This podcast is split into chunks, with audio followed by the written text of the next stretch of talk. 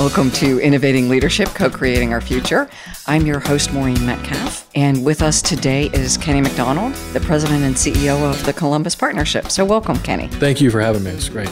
We are going to be talking today about community development, and I proudly live in Columbus, Ohio, so I am delighted to have the conversation with someone in my community who makes this a brilliant place to live. Well, thank you. Our family's lived here 12 years and we love Columbus. And you've lived several other places and had similar roles around the U.S. Yeah, I'm originally from Montana, so I'm a proud, rare Montana native, and I always call that home.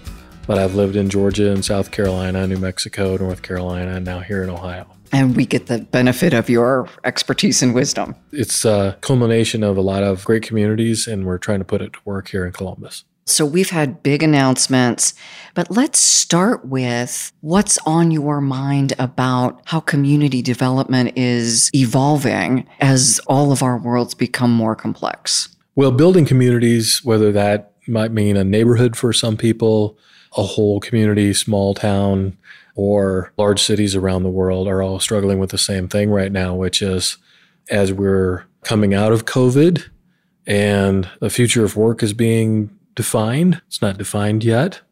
And infrastructure is being rebuilt around the world.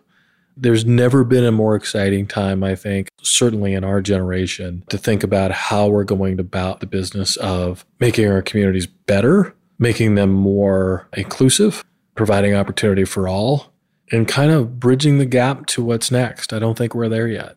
And so it's a super uncomfortable and fun time. Not there yet. I get it. And every time we think we are there, right, a new variant of COVID happens or something else. With that said, what's working?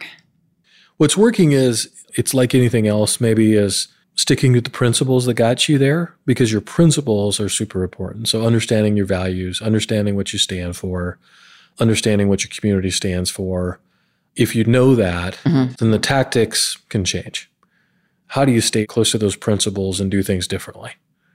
Years ago, the Columbus Partnership created the Columbus Way. Has that changed? Have the principles, fundamental principles, changed? No. In fact, the way I would describe it is the community created the Columbus Way. The Columbus Partnership is a representative group of CEOs and large companies, institutions, major employers that are representative of the thousands of associates that they have in the market, but also all these small businesses that serve those larger businesses in our market and the retail businesses we have here and stuff like that. In everything the community accomplishes, and this is true around the world, certainly true here in Columbus, Ohio, requires the private sector, the public sector, the academic sector, the nonprofit sectors to work together. Now, we like to think that we do that as good or better than anybody else, and then we have some special sauce about doing that really well. But the values come out of the community. And I like to think that we've tried to codify them, we've tried to put them down on paper, you know, that fellowship and having relationships and being inclusive, mm. all those things are part of it. But it really comes from the people that live here.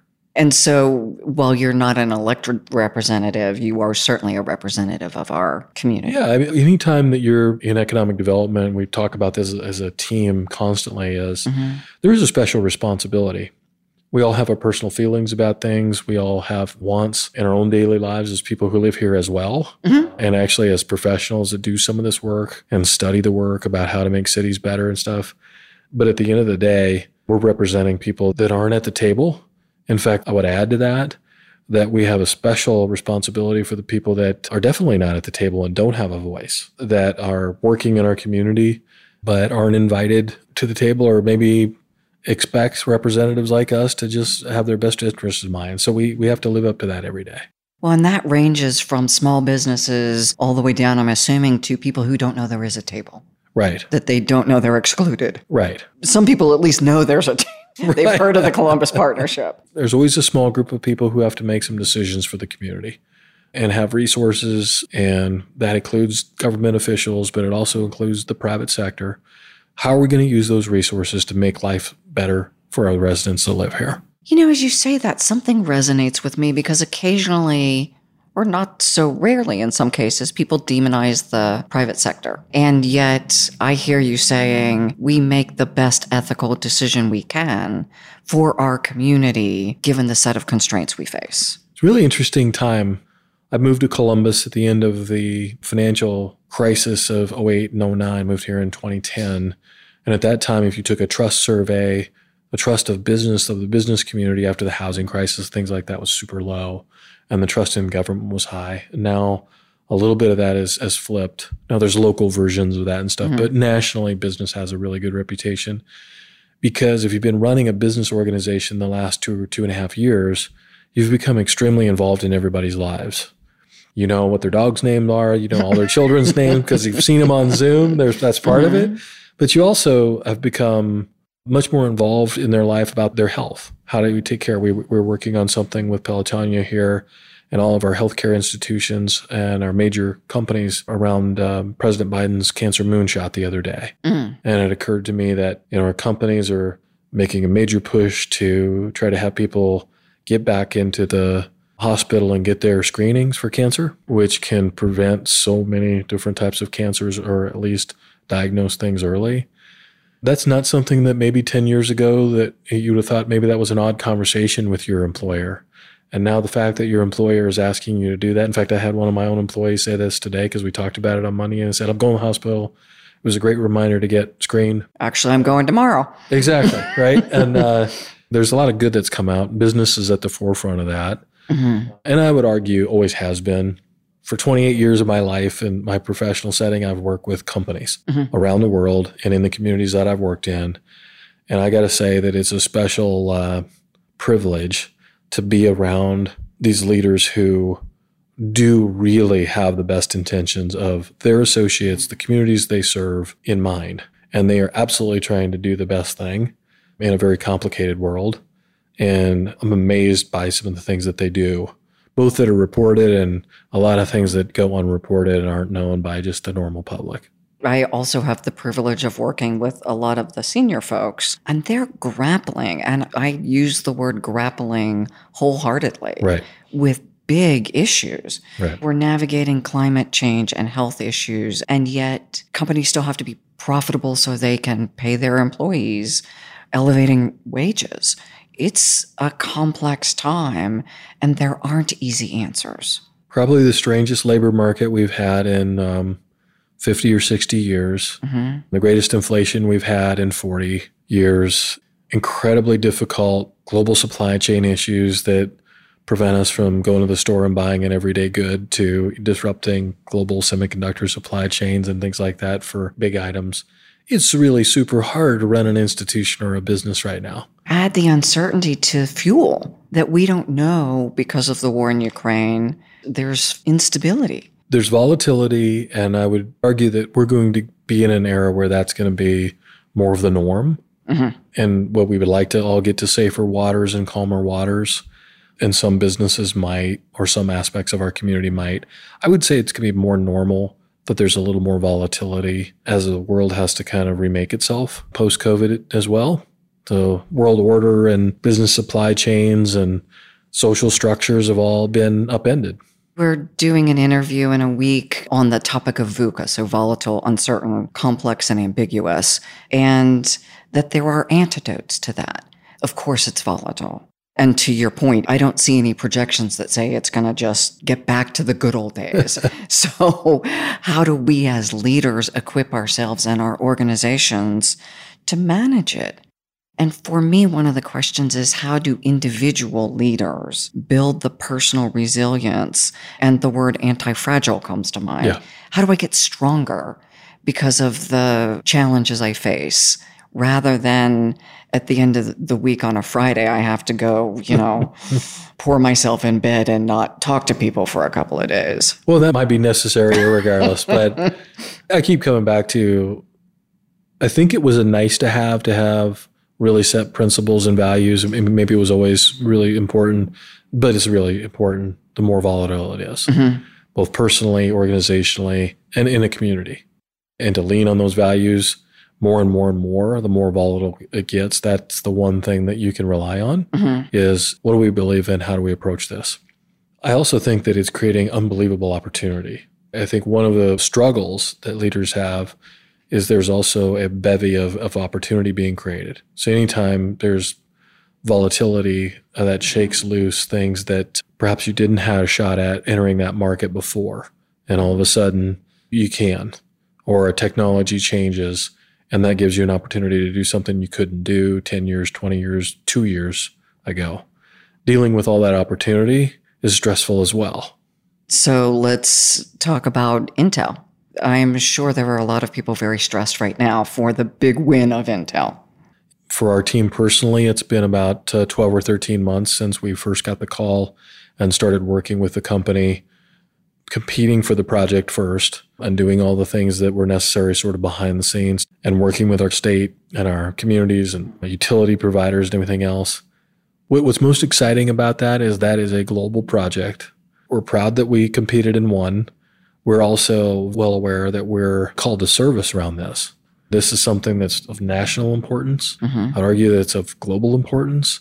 And New Albany, Ohio is the place where that will be physically located. Mm-hmm. It'll have a great impact on the local area, the state of Ohio, the Midwest, and ultimately their entire supply chain and a lot of companies downstream from that. So we take great pride, even on the tough days, that we have a special responsibility to live up to that goes well beyond our normal obligation.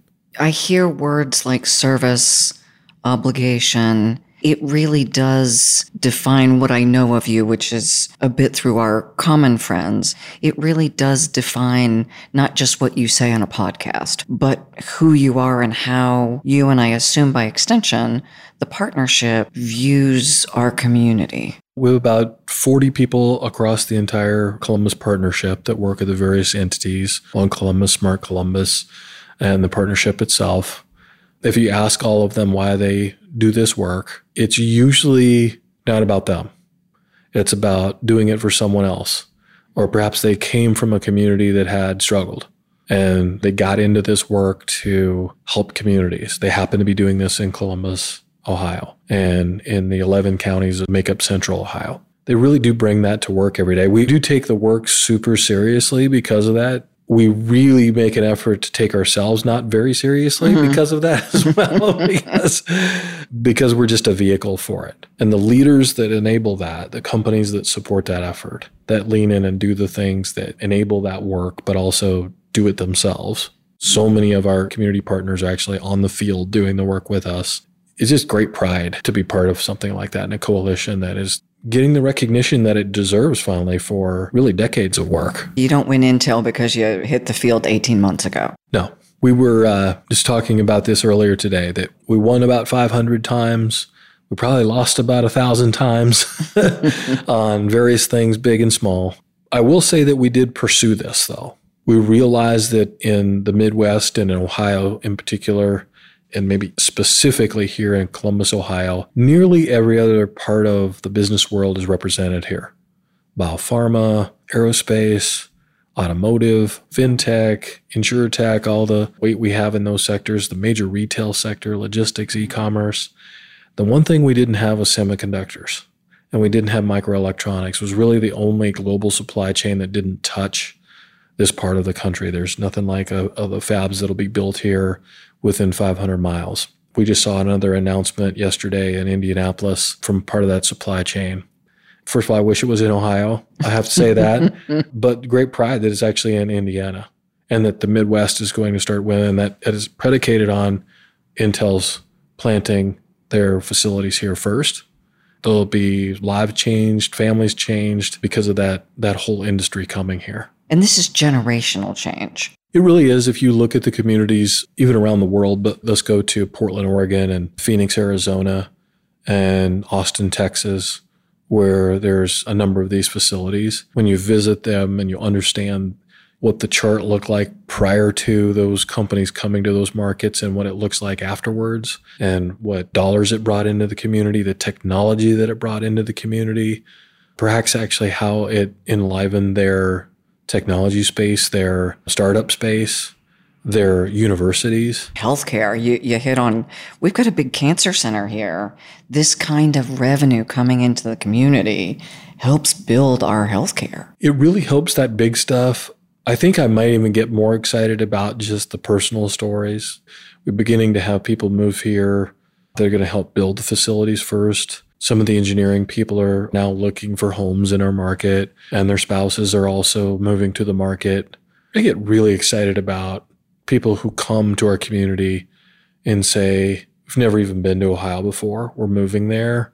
And the more they learn about it, they get really excited. Mm-hmm. Now, that happens all over the place.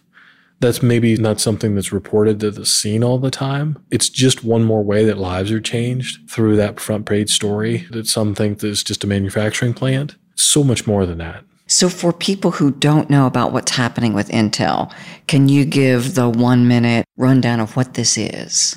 It is the siting starting with two fabs and what will hopefully be as many as eight fabs on a 900 acre site in New Albany, Ohio. That'll make some of the most advanced semiconductors in the world.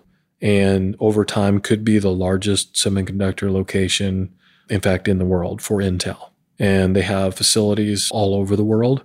Here in the United States, it's uh, Hillsboro, Oregon, Chandler, Arizona, Albuquerque, New Mexico. And we're proud to be part of that group of communities now. Going to help Intel use technology to change the world. And this is some reshoring, I'm assuming, that as a result of COVID and supply chain and the trends we've been talking about, there is volatility and then there is the antidote in some cases, making different business decisions. Well, the first thing is just to meet capacity demands. There's more semiconductors in our lives every every day. You wake up in the morning um, to devices that ring because of the circuits they put on the, on, the, on the chips.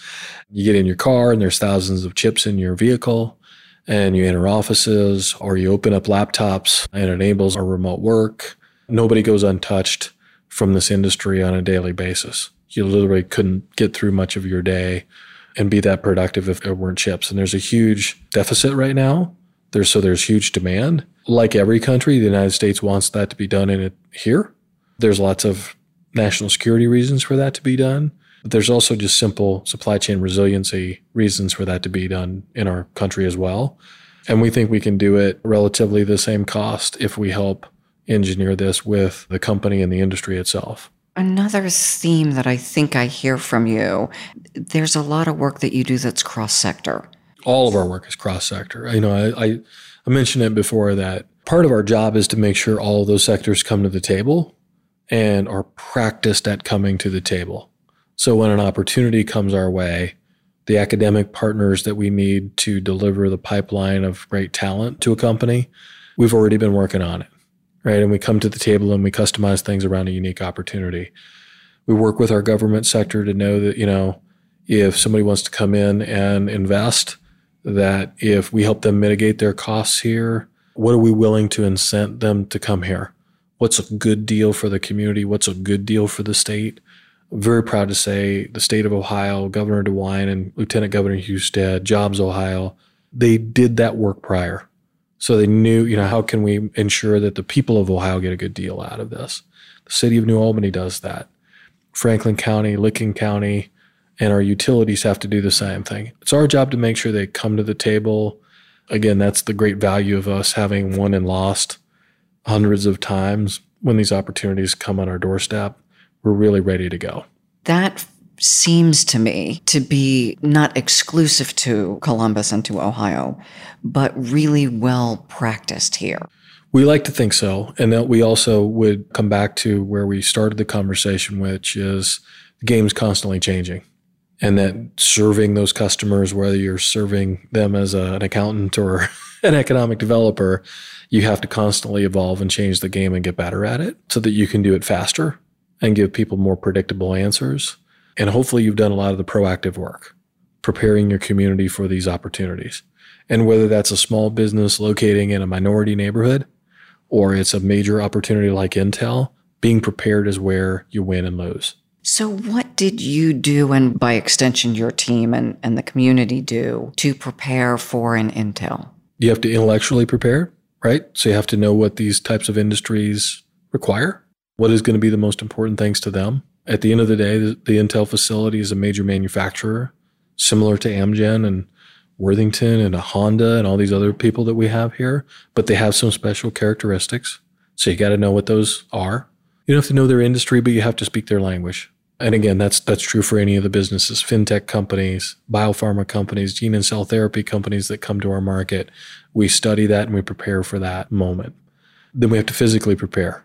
Infrastructure is so difficult now because it's constantly advancing, becoming more sophisticated. Think about the electrical infrastructure that's required to run these facilities, the renewable energy Yeah. that is required and wanted by advanced companies, almost every one of them that comes to the market now. And then finally, the workforce. In normal times, this would be an enormous lift to make sure that they have the people to build the facility, to populate the facility, to make the chips eventually. This is going to be even more difficult because we're in a changing labor market. And so the task is not small, but I feel very confident we're going to be successful. So let's talk about workforce for a minute. You've got everything from junior achievement to college partnerships to Columbus State doing workforce development. And I'm sure there are thousands of entities in that span. This is where it comes in handy that we've worked with hundreds of companies. The coalitions are built. We know the capacity we have, the capacity that perhaps we don't have. Let me add a couple of things to that. Mm-hmm. There are the people themselves, there's the training programs, there's the academic institutions. But delivering a workforce is also about having a housing supply. So addressing having a proper housing supply across our region in a growing region where people are moving here. Do we have enough houses to maintain our affordability? That includes subsidized housing, but it'll just all kinds of housing. Do we have the transit to get people from those homes to their place of work? Uh, particularly when gasoline prices are as high as they are right now, that becomes an even more important issue. How's our childcare working? How do we get working families and in particular working women how do we remove that obstacle for them so that they can actually take that great opportunity? Because they may have taken the training, they may have done the work. We want to remove that obstacle so that they can actually have a great family life as well as a great career job. And so we look at all of those things as workforce obstacles. And as a community and the great metropolitan areas around the country are dealing with this, all those issues are workforce issues too. And I think actually we're more successful at solving them when we think of them that way, as opposed to siloed, interest group driven issues instead of things that actually make us enable a great economy. So I worked with a group of college students. They were taking systems diagramming class, so that understanding holistic systems. And that was one of the things as I got to talk about our community that I was able to point to how you are looking systemically at solving challenges and that the challenges all of our communities face. And we certainly, whatever we're doing well, I assume we want Indianapolis to do well and Detroit to do well because we want our humans to thrive. I'm such a big advocate of cities in particular, cities and metropolitan areas, particularly mid sized cities that I think have scale. You know, they're big enough to actually have all these assets at their disposal. They're also small enough where you have these coalitions that form. You can kind of get your arms around them and you can get access to great people from the corporate leader to the president of the university to the expert in whatever field we're talking about. And you can assemble that team pretty quickly. And then you can get really practical and, and go about it and try to make change. And it doesn't require the unwinding that maybe it requires in a much larger city. Mm-hmm. It's at the scale that really means something when you actually do this in multiple communities, like as a, as a region, right? Mm-hmm. I love systems thinking. We like to think about it that way. We also like to get stuff done. All right. it comes down to are we going to be able to deliver this to the client and on time? You know what struck me with the systems diagram is we were able to see what worked and what was a barrier so that we could say, and again, this was an external looking, overlaying several different cities globally and saying, okay, what's happening with transportation? What's happening with the food bank? You know, how do we make sure that people have healthy food to sustain while they're in a training program or whatever the challenges that people are going through? Really applaud leaders like uh, our community college columbus state in this case but they're again they're all over the country that are great examples of this of really looking at like what's inhibiting people from actually getting that training that certificate even that two-year degree that's going to unlock that opportunity. In this case these jobs are great career jobs that are available now. 80000 90000 well over 100000 even with certificates without a four-year degree right? Mapping why we're losing people. And so often it's so frustrating, but also accurate that people are not falling out because they don't have the skill or the aptitude. It's that they got a flat tire. And the extra expense of that flat tire and the fact that they missed a week of class or something like that completely derails them.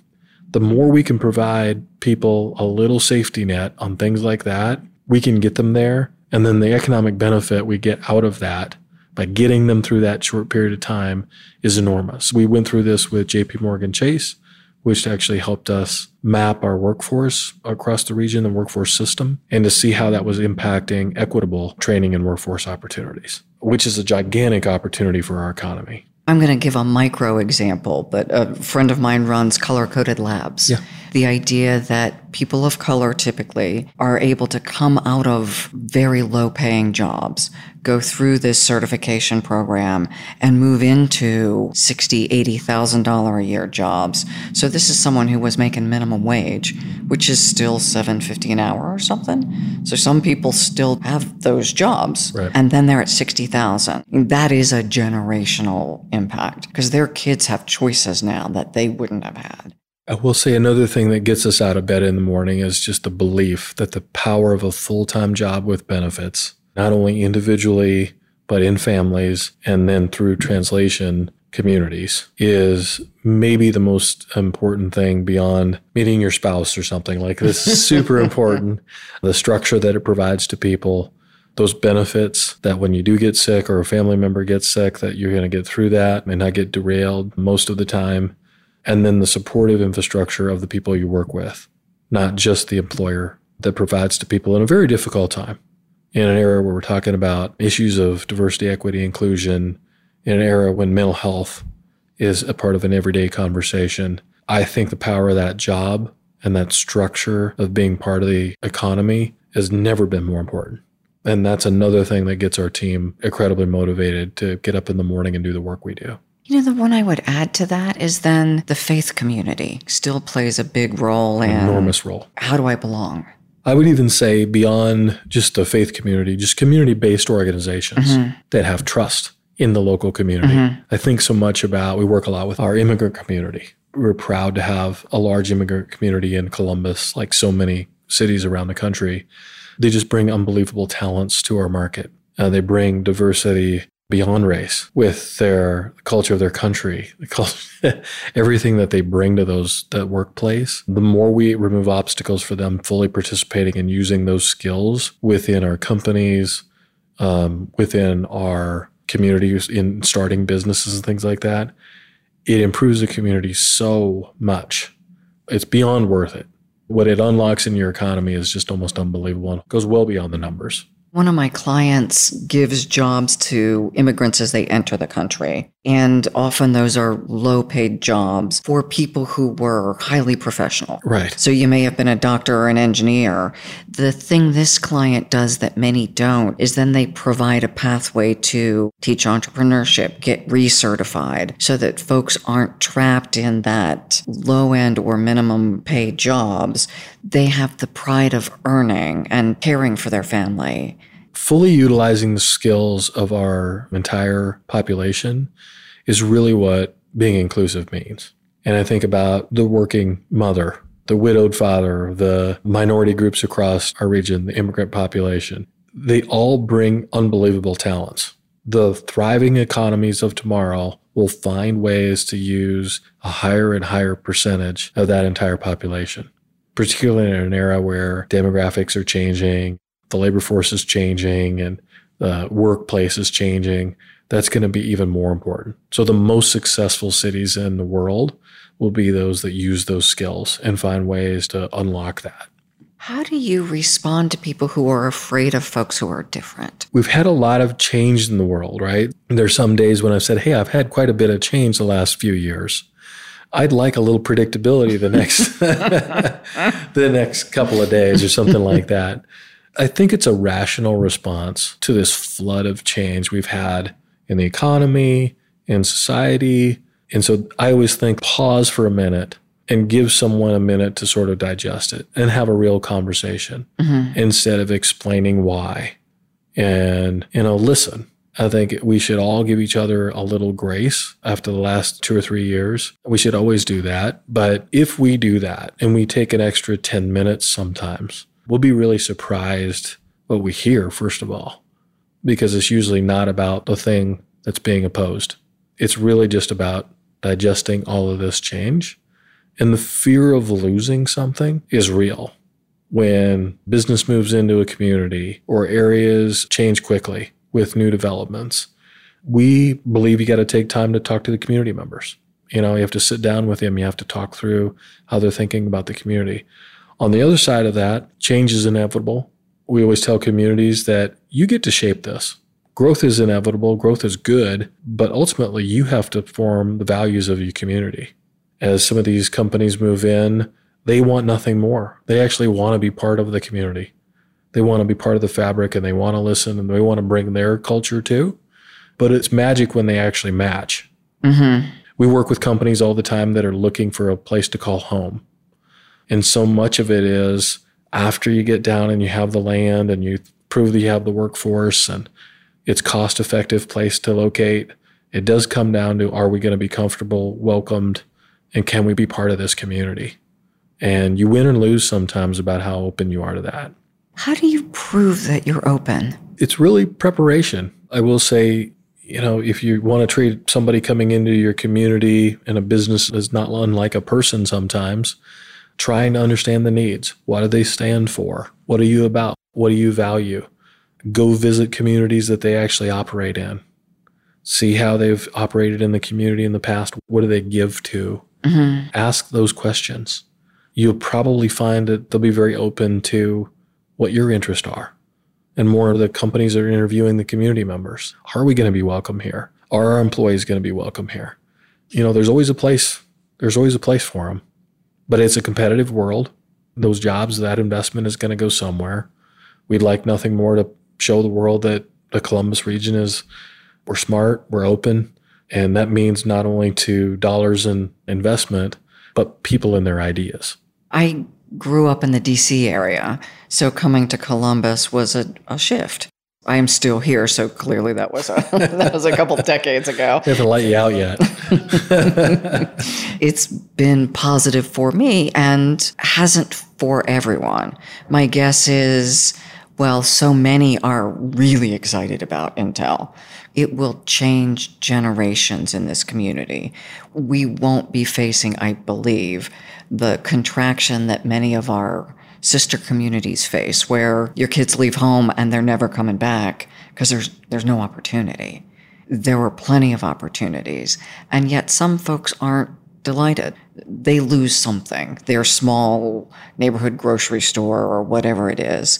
How do you balance? Because I hear a lot about stewardship, and I'm guessing this is dear to your heart. Yeah. You are making sense of the quote winners and losers yeah. of these kind of decisions? Well, we try to facilitate the conversations a little bit, make sure that they're talking to each other.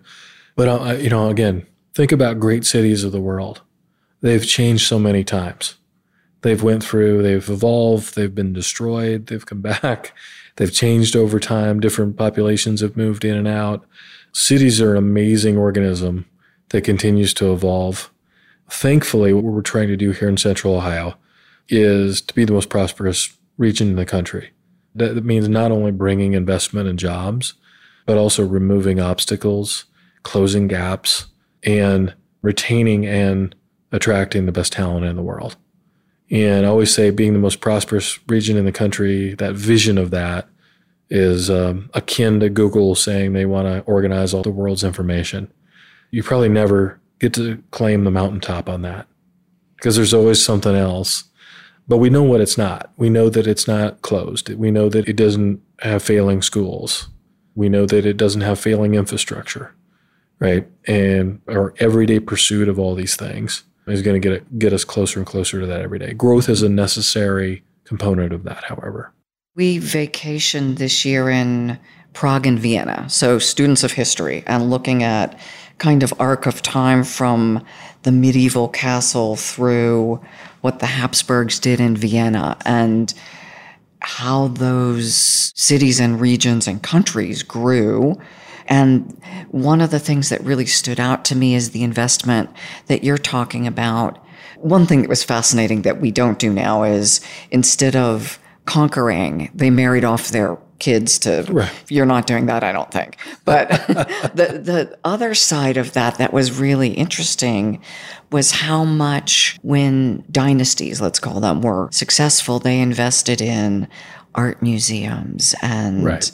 things that served the community opera houses and just touring these not only the buildings but the essence that goes into the art and the music it's interesting that some of that stuff comes out of eras of disruption.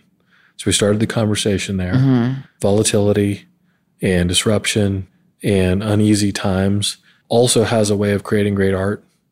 And um, if we really lean into that, you know, maybe we're also entering that era as well.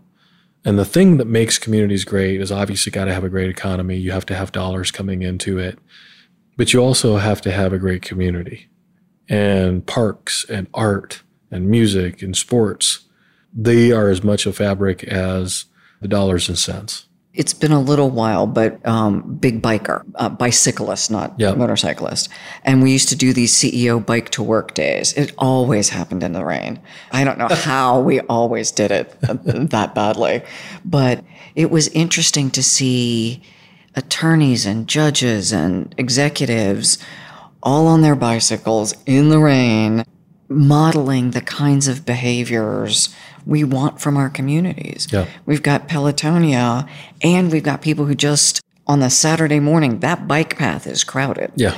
What a great asset the, the community. Not only does it serve a great purpose in terms of eliminating cancer, but uh, think about how what, what great things that um, Doug Ulman and that whole team have brought to to the community. We have a great chance to work together throughout the year, and um, those kind of assets are just awesome. I would also say when CEOs get on the COTA bus, all right, and they understand like we want to invest in transit, but what does that really mean? Mm-hmm. And people are willing to do that and see what that looks like and how are we going to do that? How are we going to build a new airport? How are we going to do things like that in our community? How are we going to do big things here, right? And the new airport's in design, right? Yeah, we keep pointing back to about 100 years ago least in this market. We built one of the tallest buildings in the country, the LeVeque Tower. We started construction on the shoe where the Buckeyes play. And we built all these community assets. That we had our, our very first airstrip uh, that became the Columbus Airport forever and ever and ever. We started almost 100 years ago with groups of leaders, community advocates, people throughout our community, great businesses here that had a lot less assets, less information than we do about how the you know what was going on in the world they didn't have instantaneous information on their, at their fingertips. And um, they've made these big, bold moves. And what convicts me a little bit is are we going to be bold enough? Are we going to think big enough and meet that moment now 100 years later in a different era? So you've got the smart city, smart grid. What else are your big investments or big on the horizon? Well, our smart cities team won a Department of transportation grant almost seven years ago now and did unbelievable work to sort of ignite electrification across our community. And now they're working every day with the city of Columbus and communities throughout central Ohio on their climate action plans and really just how to use technology to advance social purposes and run, make government and the communities actually run better in all kinds of different ways. One super way that they're leaning in and using that expertise is to close the digital divide in the city of Columbus and uh, Franklin County, we have about 80,000 residents really don't have access to affordable broadband and, and are using it on a regular basis.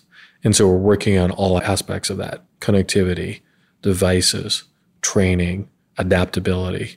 And they're taking that expertise they built in working on transportation oriented uses and applying it to closing that digital divide every day. And there's that's just one example of the many things that that team is now doing. And we get more excited every day about the different avenues about how to use that for public safety and to also provide access across the community and eliminate some of these health inequities, education inequities, and opportunity inequities we have in the community. One of my clients actually provides technology solutions for the unbanked and underbanked. So while you're doing brilliant work, we've also just got businesses who are also filling in those gaps. Every day. If you don't have technology, you can't get a job. You, you can't do all the stuff that we take for granted. Well, it's almost impossible to participate in the modern economy, mm-hmm. right? And to change the direction of your family if you don't have that access. I'm optimistic person. So mm-hmm. I, I, actually look at that and think that we've never had a better opportunity to do that. Mm-hmm. First of all, we have more technology. That's not always the solution because we've got to marry that technology with how do you get it adopted, trusted? How do you get that device in their hands? How do you get trained on actually how to use it? I think not only about our young people without access, but I also think about the incredible senior population that we have, right?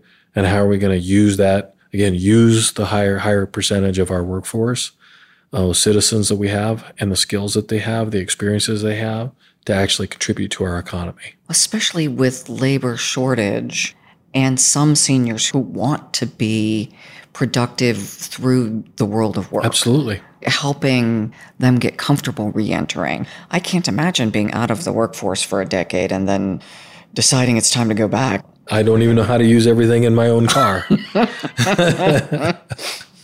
so you mentioned a little bit on the green side. What does Columbus do? I know we've got some some of our roads and some of our sewers and things we don't seem very sexy, but there's a lot happening in infrastructure in the green space. Well, sustainability, environment, and honestly with the infrastructure dollars that are unprecedented that are coming from Washington right now.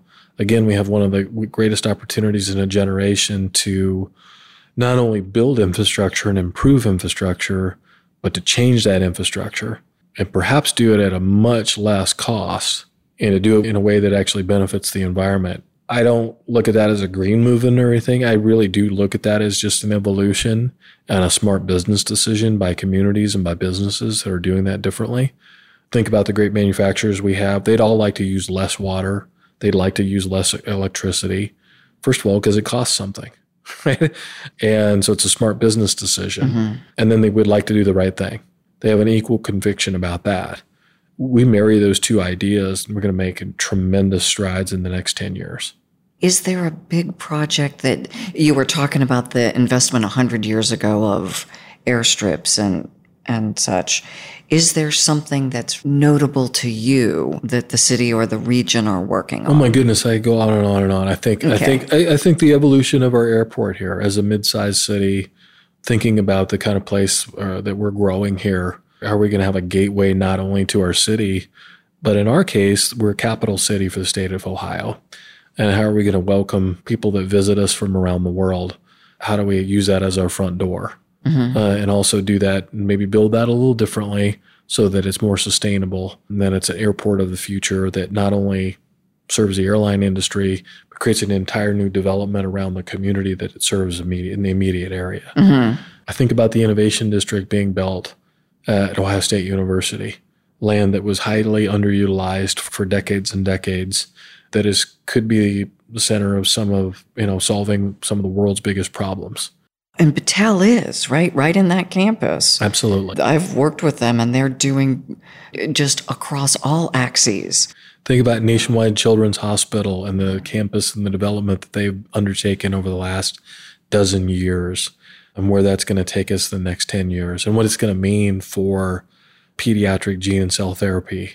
Things like that that are going to solve. Again, what we get really excited about is solving the world's problems from Columbus, Ohio, mm-hmm. from talent that's born and bred here or that moved here from somewhere around the world to help work on those problems.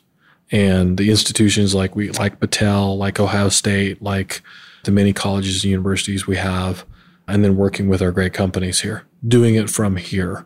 That's a motivator for us and an aspiration.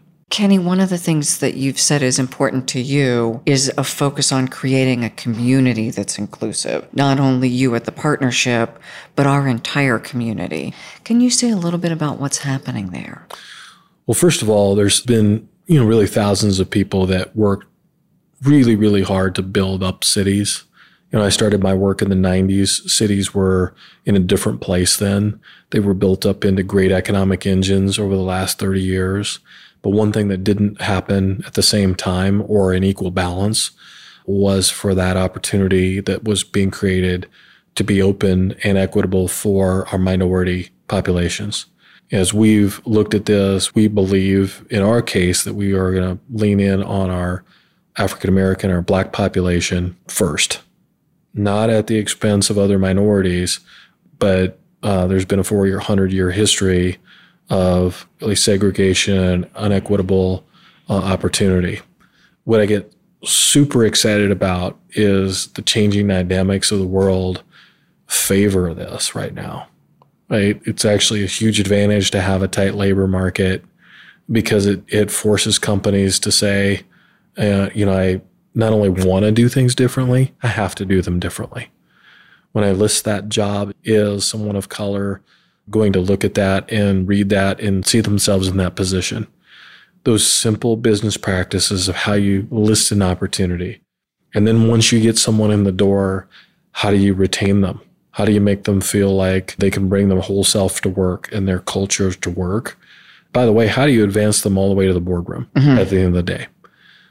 I'm proud to say that our companies are working on that every single day. Very, very hard. There's been a number of chief diversity officers that have been hired. There have been staffs put around this. Mm-hmm. There's been millions of dollars being put forth to this inside the companies. You know, see these announcements of billions of dollars being given away around it.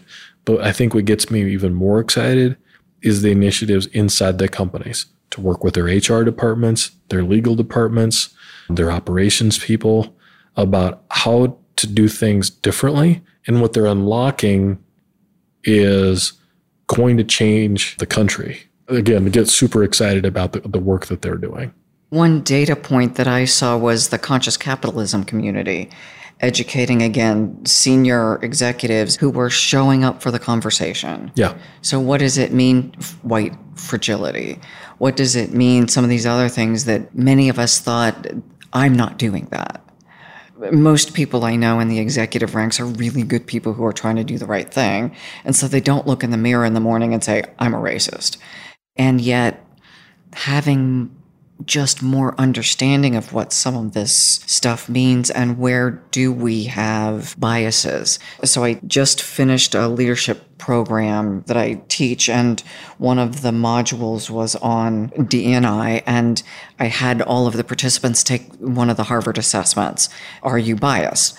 all of them came back and said, Boy, I was surprised at my score because I don't see myself that way. Right but the assessment sees me that way. So, what do we start doing? And just the conversations sparks action. The personal journey is super important. As I talk to CEOs, it's absolutely something that we're working on and that they're working on personally, having coaches that they work with, working with cabinets, working with kitchen cabinets, if you will, in their own companies of minority populations or uh, their gay and lesbian community or whatever, like trying to really understand like that portion of their workforce. And then again, marrying that to business practice. Mm-hmm. And then how do we take that out into the community? How do we help our academic partners create that talent pipeline? Here in Columbus, we have something called now the Columbus Promise, which provides access to a two year degree for those that are graduating Columbus City schools. It's an opportunity to go for free and get that two year degree, which creates the pipeline. Companies not only enabling that with assistance from government funding, but they're also promising that there's a job at the end of that road. And then if they get better and better about how to retain those people once they get in the door, I can't wait to see those same kids in the boardroom and being part of the Columbus partnership in 10 years or 20 years. The Intel leadership, many of them started in community college. Hmm went through the plant. I can point to Worthington Industries and many manufacturers have great examples of this because they started with a technical education. They studied their craft, they studied their business, and they end up in the boardroom and leading worldwide global companies. I get really excited about the opportunity we have in this era to do that, make that happen in financial services, in logistics, in government. And I see it happening every day. And it's not about the programs. This is about being vulnerable, about being curious, and about making investments. Investments in people who are different. Yeah. And also investments in ourselves to make sure that we have the capability to make that happen. When I've mentored people, whether it's the LGBTQ community or black and brown people, it's incredibly rewarding. And there are times that are uncomfortable. Yes. Because I'm, I see myself through different eyes and I don't always like what I see. I'm a lot taller and better looking when I. You are. I'm pretty damn short. when I look in the mirror, I just try to avoid it. Yeah. look, that self-assessment is super important as a leader. And again, these these subjects, which are um, perhaps again they were difficult to talk about years ago, it should excite us that these conversations are happening more. They're real, but they're getting less uncomfortable for people the more that they do them. And we're getting better. Think about the great companies, the great institutions, the great leaders we're going to have that have been tested so much over the last three years. I just think that we're going to go into an era where we are all going to be better and our communities are going to be better for it. That's the anti fragile, right? That the pressure that makes diamonds makes great leaders. Yep.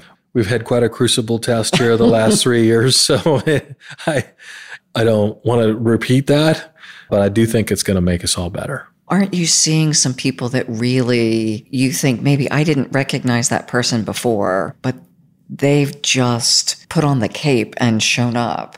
Oh, the leadership has been incredible at every level. And that you don't have to be a C suite executive to exhibit that. You see that in your staff. You saw in how the community responded. You saw that in nurses and police officers and people that work at the food bank, people that volunteer at the food bank, the people that delivered food. I hope that we don't have a short memory on some of these things because the world doesn't work, Columbus doesn't work uh, unless we have respect for one another and that we really are trying to lift each other up. You used the word grace before. To me, it really is most of our people listening to a leadership podcast are fortunate. Yes and to have the grace with each other, with ourselves, and with the just millions of people who don't have the luxury of being in the roles we're in. Well, I don't have to ask for a lot, so I, I better practice it the other direction. So, Kenny, thank you so much. It's just a joy to get to help you share your story. Yeah, thank you. Thank you. It was great. And where would people learn more about you or the Columbus Partnership or One Columbus? I go to the website, columbusregion.com. If you're interested in Smart Columbus, smartcolumbus.gov. We're easy to find. I'd invite everybody from around the world that listens to this to look at what Columbus, Ohio is doing. We invite you to, to visit and to learn more about our leadership here. Thank you for demonstrating, especially the inclusivity and collaboration that I hope more people hear. And in some cases, they think it's the soft stuff. What I hear you saying is one, it's not soft and it's not easy, but two, it's required. Yeah, absolutely. So, for our listeners, thank you for joining us. Please like us, share us, come back and keep listening, and continue to contribute to the world in the way that you are called to do to continue to elevate all of us.